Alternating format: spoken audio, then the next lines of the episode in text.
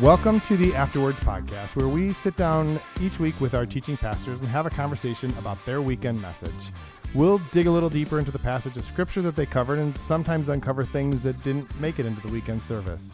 Today, as we launch a new series, I'm here with Pastor Noel to talk about his message from 2 Corinthians 1, verses 1 through 7. Noel, how are you doing? I'm doing great. Good. This is exciting. We're doing a podcast. It, it is. And I want to just say thank you to you for this idea. yeah, This well, is- this isn't technically the first podcast you and I have done together. no, it isn't. We I was a guest on your is it it's not defunct. Well, I don't know if it calls it defunct. uh, It's the pause button has been pressed. It's on a, it's on a very long sabbatical. Well, it is. That's all right. so, but it is really fun. We have talked about this for a while, but I think it would be fun to start for just a minute by talking about why are we doing a podcast? What's your thought? Well, initially it was your idea, so thank you for the idea. I just I got to give you you got to have some credit for this, and that's Jason, by the way. He didn't give his name, but Jason uh, had this idea, and I, I thought it was great because preaching is foolishness. it really is. There's there's so much foolishness in, in preaching. It's like eighty percent of what you study. You never get a chance to share. I mean, if, if you're going to preach at all, you're going to cut a lot of stuff out.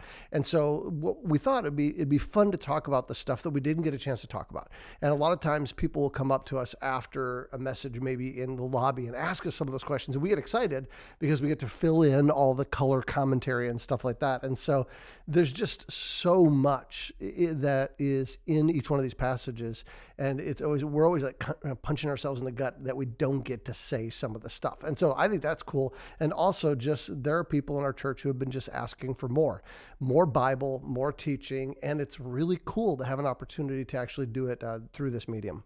Yeah, and I think that this particular series is a great place to start because we are going to be doing this for 27 weeks, right? We have a long runway of time that we can sort of unpack these passages. It's not like we have to try to cram things in into a short period of time. So the the really cool part about that is because each of the passages of scripture is relatively short, right? We're not covering an entire book in a in 6 weeks or something like that. It, it lends itself to having some of these conversations. Yeah. And and that was really exciting. Hopefully, we'll continue to do this if people are listening to it and really enjoy it and want more of that. But you know, we've we've created a couple of this is one of a couple of different pieces of content that we are creating to go along with this series. We also published a journal that Right, people have right, picked up. yeah. Hopefully, if you didn't get one last week, we will have more. There are more coming. So that that that's hopefully you were able to pick one up at church. But if not, don't fret. There are more coming. And and if somebody is listening from outside of our viewing area, there's where do they find? There's a PDF version of the. That's true. There is a digital version of the journal that you can download as a PDF, or you can just you know use it on your iPad. If you go to rivchurch.com slash cruciformed dash journal, you can download it from there. We'll make sure that there's a link in your little show notes. You can just I always Okay, love great. saying that. We'll put a link in the show notes. Yeah, see, we get to do that. now I have to remember to do It's that, but I'll do it. So, so, but let's talk for a minute before we get into your specific message about this series. You came one day to me and you said, uh, "I like this name, cruciformed," which is not a word I've ever really heard before. I don't know if it's actually a word. I don't think it is a word. Okay, so you get credit for the word. Well, I, I did search for it online because I wanted to see has anybody else ever used this as a verb like this, and I found one book. I don't know what it was about. It's probably a Christianity thing, and like one person had used it as a series title for a, a book of the Bible that was not the one we're covering that I could find. And so it seemed really unusual, but I loved the word. Yeah. So now tell us about the word and kind of like where the root comes from, and then how we're using it for this series. Yeah, well, cruciformed basically is really, in, in a sense, an architectural term about a, a something that is in the shape of a cross. And so there's a lot of church buildings in in Europe, and it's fun to go to some of these church buildings where, like, the altar will be up front in the little tiny part of the cross at the top, right? And then there's these wings that go off the edge, and the auditorium. And so, like, the the congregation is sitting in three sections out from the the center of the cross there and so cruciformed is basically just means in the shape of a cross and what happened is as i was studying through second corinthians i just realized that man that's what this book is all about it kind of it, it like it and again this reminds me of martin luther so martin luther uh, used to talk about, and there's like a famous writing of his, I can't remember when it was or what writing it is, you'll have to Google it. But he talked about the difference between a theology of the cross and a theology of glory. And he says, so many of us, we want the theology of glory, which is which is great. That's the glorification. One day, uh, will all things will be made new. All of that. But while we are here on earth, it's about a theology of the cross. And, and Luther said that the cross is not only our means of salvation, but it's the way that God continues to work in our lives. And so, if that's true, then suffering and affliction, which is the whole point of Second Corinthians, uh, our failures when life sucks around us, is the actual way that we grow in our faith and are formed into the, into the image of Jesus, how he works through us. And so it's really cool. And in fact, Martin Luther goes farther than I would go. He actually says, I think he said that God is the uh, is only found in our suffering. And I'm not sure I would go that far, but the idea of suffering and affliction being the means by which we grow and mature and become more Christ like and leaning into that, I got really excited about that, which is why I kind of, when I was drawing out where and I cruciformed became the verb, I'm like, oh yeah, we need to live cruciformed life. So that's that's kind of where it all came from. No, and I like that. And you, one of the pieces I like about it is that you did that. We are doing this in conjunction with Second Corinthians, and in your in your message this weekend, you talked about how this is a book of the Bible. It's very rich and very deep, but it is very often overlooked, right? Yeah. And it, it it's you. I think you mentioned that there are not a lot of commentaries just built on this book. There are not a lot of books just written about Second Corinthians, and yet this maybe part of the reason of that is that focus on suffering and affliction. I'm curious, like first of all, why do you think that it is that there's not a lot, and then why did that draw you to doing this book? Oh, I, am not sure that I was drawn to it because nobody covers it, but um, as as I spent time studying it, reading commentaries and things like that, I did find that what that commentator said was very true. I think one of the commentators I quoted this weekend said there were fewer commentaries written on Second Corinthians than any other book in the Bible, especially any other New Testament book, and I found that to be true. And even the commentaries that I did have, the commentary on each verse was scant compared to the rest. And the, the only things that I can think of, the only reasons I can think of is it's hard. It's a difficult book to work your way through. And especially what we're going to try to do to slog it out over six months, we might be crazy in doing this because it would be easier to just kind of hop, skip, and jump your way through it. But there were even some famous preachers that I wanted to see what they had to say about this. And I went and looked and I couldn't find any sermons on this from some famous preachers. Like, I was like, what? Are you kidding me? So it, it, I think be, A, because it's all about suffering.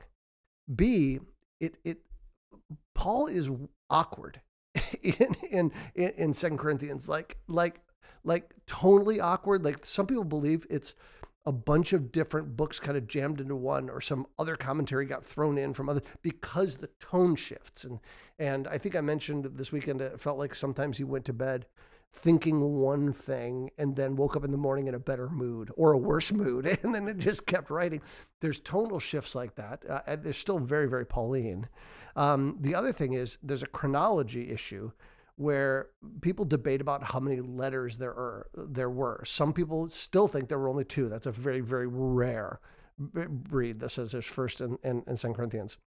Um, but there's others that believe that maybe there's like three, and that part of what Paul called his severe letter, um, the one that was missing between First and Second Corinthians, was jammed into Second Corinthians. That somewhere someone found it through the manuscript in with Second Corinthians. It got absorbed in because there is this section get, that gets a little more severe. But gosh, I don't think it's that severe. Um, and and I, I, w- I can't wait to get to glory and read the severe letter because I think it's probably much much worse. But I, I think that because there's just some complexities to that, and even like in in, in like in a couple weeks, I'm going to be sharing uh, later on in in in Second Corinthians one, and as I was reading through that, there were already some interpretive issues. Like you stop and go okay this is a word that's not used very often. And or and and you, you kind of stop and you, there's a lot of that. And i can't even remember what it is. I'll, I'll mention it in the message in a couple weeks. But there's just things like that. And so it's just difficult and it's not a fun read and uh, I mean, Paul even gets passive aggressive, which is kind of fun at one point. So those of us from the Midwest, we're going to love that. That's in May. We'll hit the passive aggressive passage there, but I'm not sure why. But it just in fact, even for me, it never dawned on me to do Second Corinthians before. Yeah, and I do like that you during your message gave a very good plug for the podcast. You told people specifically there were four letters, and we'll talk about that on the podcast. So I appreciate you doing that because hopefully some of you are listening right now because you wanted to know more. Now you did just mention three, and, but in, during your message, you mentioned that some people think there was actually four. No, one, I think there's four. okay, and that, that Yeah, one of them came before yeah, First good- Corinthians. Yeah, that's a good catch. So yeah, so I think that there were four. Um, that there was one that we don't have, and then there's First Corinthians, and then there's one that we don't have, and then there's Second Corinthians. Um, I, I noticed that in the journal. I think I wonder if uh, Pastor uh, James thinks there's three. The way he wrote it. Yeah. Let me just even look. I, I got to go flip back. I got to go through my journal. See, I've got my journal. You can hear my pages flipping. But he says something about that, like right at the beginning. He says most scholars believe he wrote at least three and possibly four. That told me that I think James thinks three. So I'm going to have to ask. That's great. Well, we're going to get him on the podcast next week, and I'm going to ask him about Okay, that. great. So we'll say talk about talk about this because he did write this journal, which is a fantastic resource. So I hopefully even as you're as you're coming to church, you're bringing the the journal with you. If you're listening to this podcast, maybe write some thoughts down that you have, and you know what, you can send us. We have an email address. You can send some of those thoughts to us, podcast at rivchurch.com. We'd love to hear some of those thoughts at, based on this conversation. But digging into this first seven verses. So one of the things I think is really cool about this series, uh, you know, we're going through a book of the Bible, so we have people who are reading the scripture, and we have people from across all of the venues who will be reading scripture, and you will get to see them at all of the venues because we are using the same scripture reader as a part of our title package each week, which I think is cool because you're going to get to see some faces that are not Yeah. familiar at all. And this first week, the scripture reader was a student, Laura, at the Westside venue, and as she started to read this passage, I realized this is a way to start a letter right? This is a like he dives right into this concept of affliction and and and i actually asked the laura who she did a great job and i said are there any words in this that you want us to help you with? And the only one she asked about was achaia and she she nailed it but i said how do you say this word in affliction? And i said do you know what it means? And and and she kind of like was like please don't ask me to talk about that because that sounds scary. And yet paul starts his letter talking about suffering and affliction and he really sets the tone right away but it, it feels like he does it because he has a purpose. Oh, yeah, I really do. and talk about that. Well, I mean, affliction, I, I think uh, it shows up, that, that word in, in the Greek shows up nine times in that form and three times in the verb form in this book. And and when he, he starts out in verse seven, he's really, really kind of clearly putting a shot over the bow, letting them know he's going to talk about himself and this beef that they have. and so I think what's really happening is so Paul had had said that he was going to go back and visit in Corinth, and he didn't go back. And we're going to get into that in a couple weeks. I almost don't want to spoil the thunder of that, but Paul basically had promised a visit and then he didn't come. And I think the reason he didn't come was for their good. But they ended up getting kind of ticked at him, and they're like, "Well, what, you you're a promise breaker, right, dude?" And so, and there's all these accusations against Paul that just trickle their way through here. And so, in verse seven, it's like he's saying he's letting them know that that he is suffering and that Timothy is suffering at their hands, which I, I think is something he's kind of like letting them know right away. We're going to dive into this and talk about the fact that you're causing some suffering in our lives and that we're comforted by Jesus. And we're hoping that that comfort overflows to you and then it'll overflow to others. It's a fascinating gospel twist because I think, yeah. And so I think he just didn't mince any words. He knew exactly why he was writing the letter and he started with suffering right out of the gate. And then he's going to talk about his suffering a lot. It's almost painfully autobiographical because he gets in like you, kind of get into like his his angst kind of and i wonder if that's part of the reason people have a hard time preaching it because like hey this is the word of god but it's also the apostle paul and like like uh, like you know what is descriptive and what is he prescriptive? I mean it, it, especially when he starts boasting later on in the book it gets crazy. So you, I just wanted to clarify because I heard something I felt like was important that wasn't necessarily covered in the message, but at the beginning when he's talking about that suffering, he's referring to the fact that like his feelings are hurt maybe by the animosity he's getting from the church at Corinth. Yes, I think so. And and and I don't think it's explicit in the text in the first 7 verses and so that's why I didn't get into that over the weekend, but I think what you're going to see as you track your way through here, he's going to talk about how much he suffered, how he suffered because of them, how he suffered for them, and how he suffered for the church.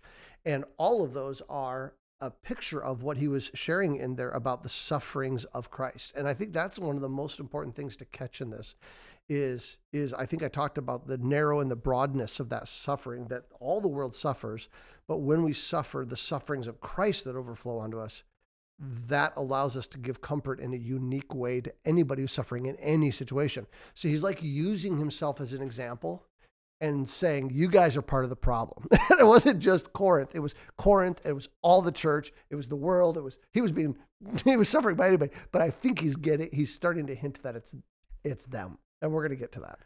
I, I, like that you talked about passive aggressive already, and so maybe it started pretty early in the letter. He wanted them to know, but I do think that when you when someone if they open their book to Second Corinthians and they dive into that, it could be a little bit confusing because he uses the word suffer and suffering and endurance and comfort and like in almost a rhythmic way. And he's he's making a point and it can be easy to sort of just gloss over that. But i in listening to the message i feel like it's really important to not gloss over it. And you said something i want to highlight. You talked about how th- this is a quote. You said we tend to believe that if our belief system is true all pain and suffering will go away. And I do think that as a Christian, a lot of times we do we think just that like once I give my life to Jesus, he's paid for my sins and the world will just be great and eventually we'll get to heaven. Like that's obviously not an, entirely accurate, but it is a reflection of the way a lot of people believe. I also think the opposite is true that there is a lot of people who believe that if there is suffering and pain, then maybe my belief system is not true. And I'd just love to hear a little bit about what you think about sort of that that contrast? It's a really interesting question. And here's the reason why.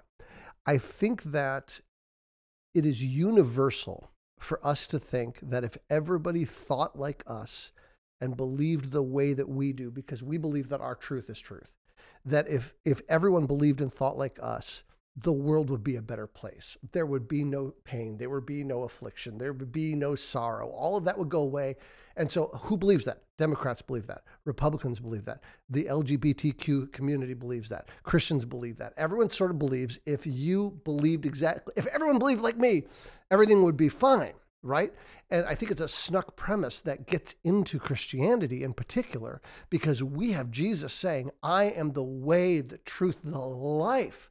What does he say? He says, I have come to give you life and life abundantly. And so we look at that and we say, there can't be any pain and sorrow in the midst of a life that is abundant. And that kind of goes back to that theology of the cross the, the idea that it is through suffering, through pain, through affliction. Uh, it is what James says in James 1 consider it pure joy when you face trials of many kinds, for the testing of your faith develops perseverance. And so I think that that's the main premise. What happens in the Christian faith, and this goes to what you were just saying, is a false theology of um, of abundance, a false theology of um, what is the word? I don't know. It's escaping prosperity. Me Prosperity. Thank you. Um, That's what I keep thinking about whenever I think of the opposite of Paul's message is prosperity gospel. Yes. Okay. So let's talk about that. So prosperity gospel is the view that if you are perfectly in sync with God's will, if you're at the center of, of what God has for you in life, if you're really living the way you should be living, you're going to be prosperous, right?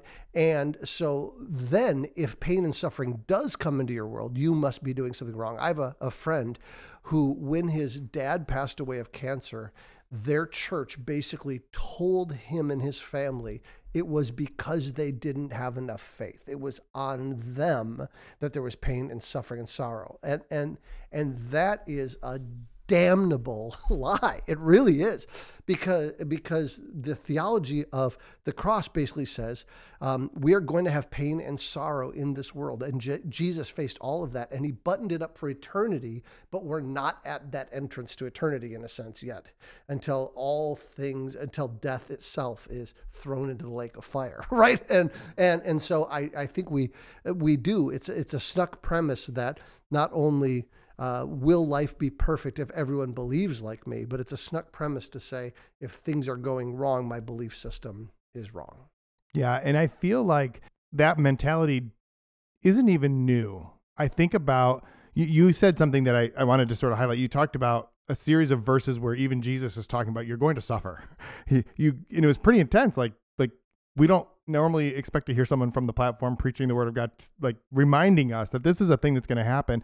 But then you said suffering is going to be a part of all of our stories. And if we follow Jesus, his sufferings will overflow to us. But suffering will not be the end of the story. And I think about like John chapter 11, the story of Lazarus, where the, Yeah. the sisters come to Jesus and they're like, you know, he's sick. And, and, and Jesus says back to them, this sickness will not end in death. And they thought that that meant he wouldn't let them, he wouldn't let Lazarus die. But what he really was saying, no, that just means the story's not over yet. right? Exactly. The story won't end with his death. It doesn't mean he wasn't going to die. It means now you get to see a miracle. And it and it's and it was for other people's benefit. It wasn't just for Lazarus's benefit. And that's really seems like what Paul is saying here. Because he keeps you know, if we suffer, it is for your comfort. If we are comforted, it is for your comfort. It's for your benefit that we went through these things. Is that is that right? Yeah, and I would think that the the Christian worldview is an inside out worldview. The the the kingdom of Jesus is an upside down kingdom. And every it's sort of like everything you expect to be isn't. And and so you think that suffering is going to be the end. It's it's not. You think death is going to be the end. It, it's not. You think that affliction is going to to just lead to more and more affliction when it can lead to comfort. That the fact that we get comforted, that it's somehow just going to bandage our soul, but it's actually for the soul of other people. So we're comforted and it doesn't end with us. The end of the story is not our comfort either. So suffering is not the end of the story, and comfort is not the end of the story. The end of the story is when our suffering and our comfort overflows to somebody else, right? And so, yeah, I, I think, and we have to begin to remember or at least continue to remember that that following Jesus means following a radically different worldview than than everybody else around us, and and it's going to feel backward a lot of the time.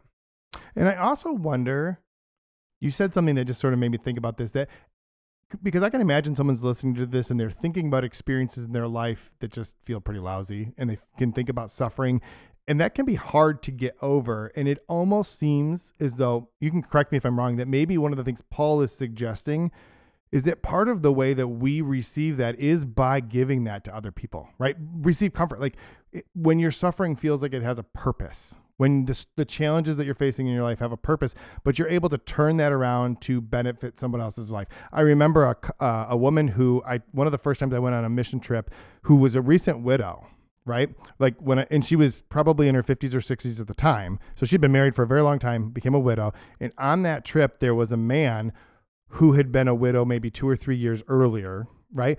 And I just remember watching them have a conversation that no one else there could have had with her.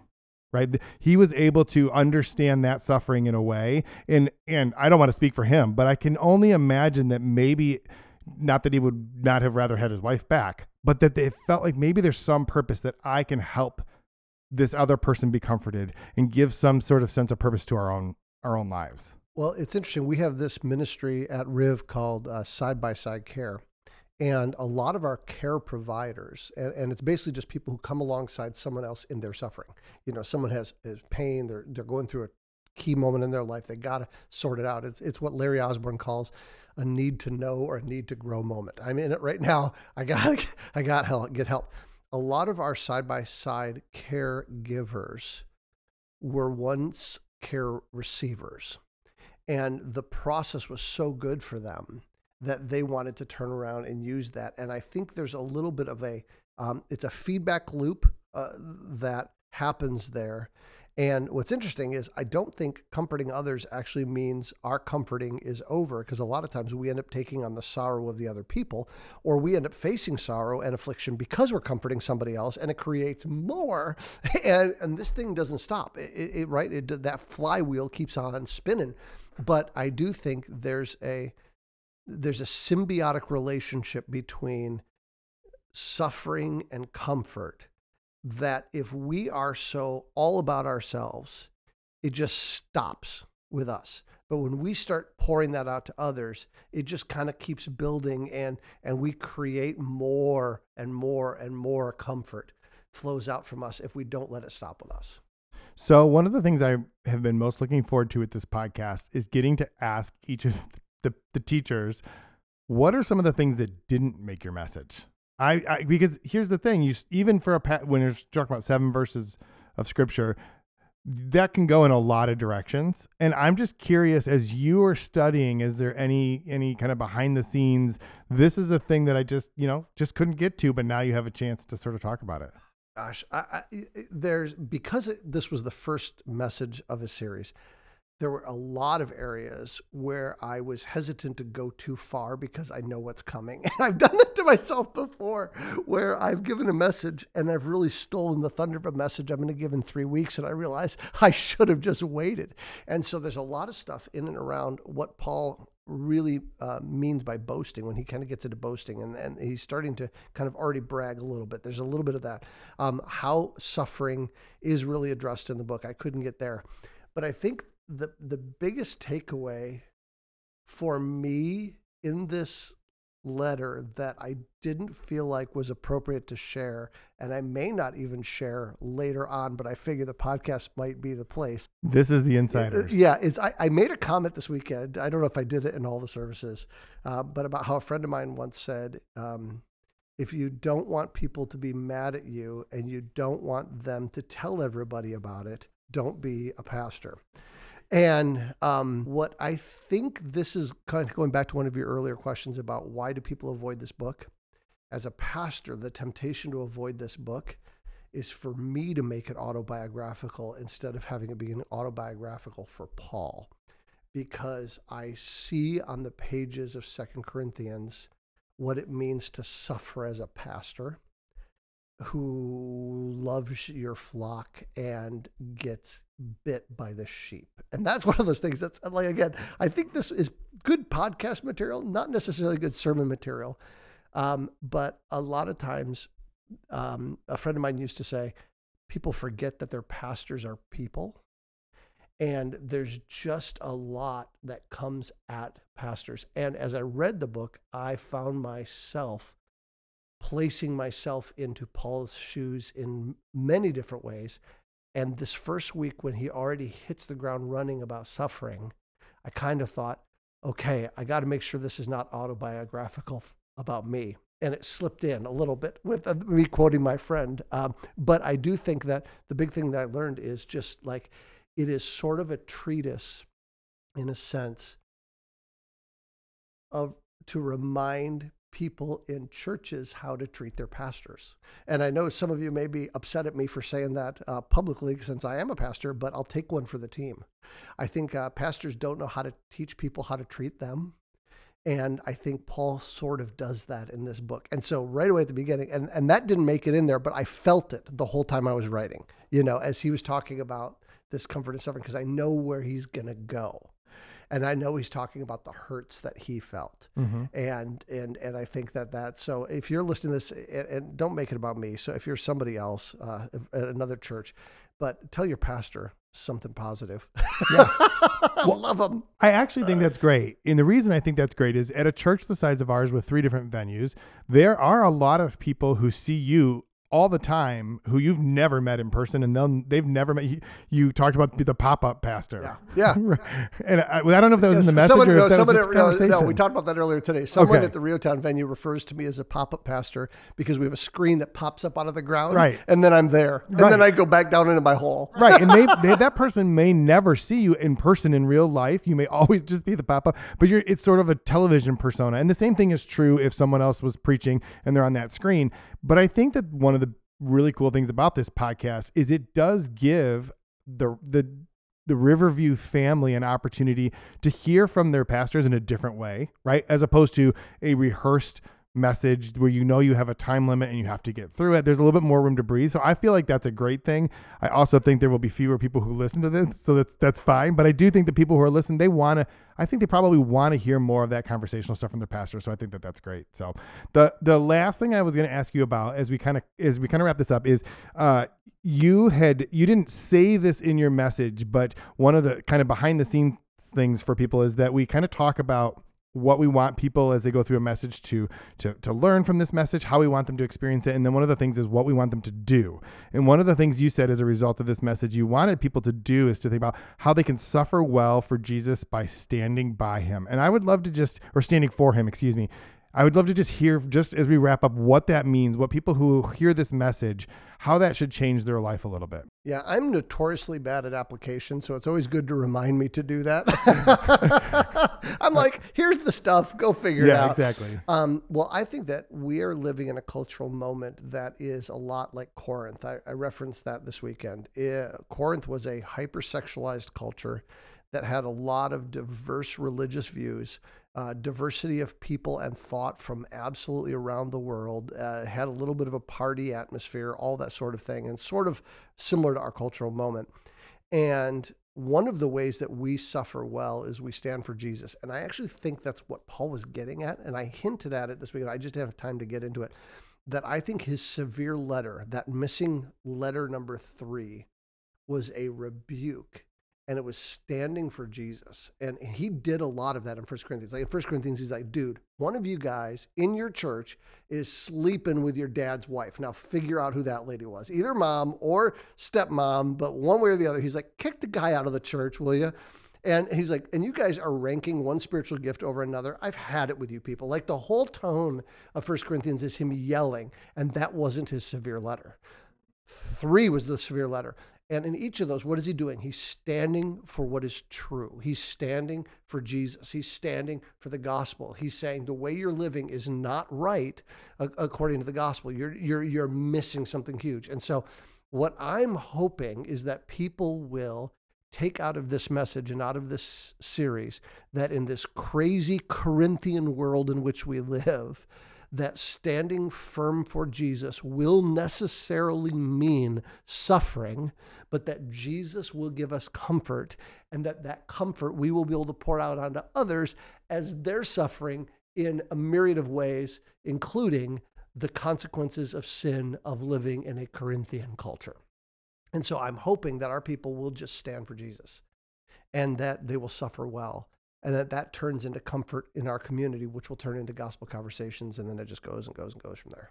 Yeah, and I think, and Paul wasn't saying this for the first time. At the end of the Sermon on the Mount, Jesus, you know, describes two different type of people, and the one he calls foolish, right? We think of this as like the house that gets wiped away with the storm. The person who was foolish was the one who heard these things and then just didn't do them. Right? Exactly. That's the difference Yep. between the foolish man and the wise man was you, you both know what to do. You all know what you're supposed to be doing. You're just it's like I have four children. None of them will listen to this. Sometimes they all know what they're supposed to do right now while both of us are gone. Will they have done it when I get home? I don't know. But we all know, and Paul is reminding the Corinthians, you you know what this means. Now do the thing you know you're supposed to do. Yes. Well, no, I'm so thankful that we were able to start this podcast and that we were able to kind of unpack the beginning of this series and the beginning of this message. Is there anything else that you think we should know before we wrap? No, I don't. All right. Well, so come back next week to service, and then we will hope to hear you. One of the cool things is get to hear from different voices throughout this series and different teachers as they bring the message at the different venues. And so we're, we're so thankful that you joined us, and we will talk to you again next week.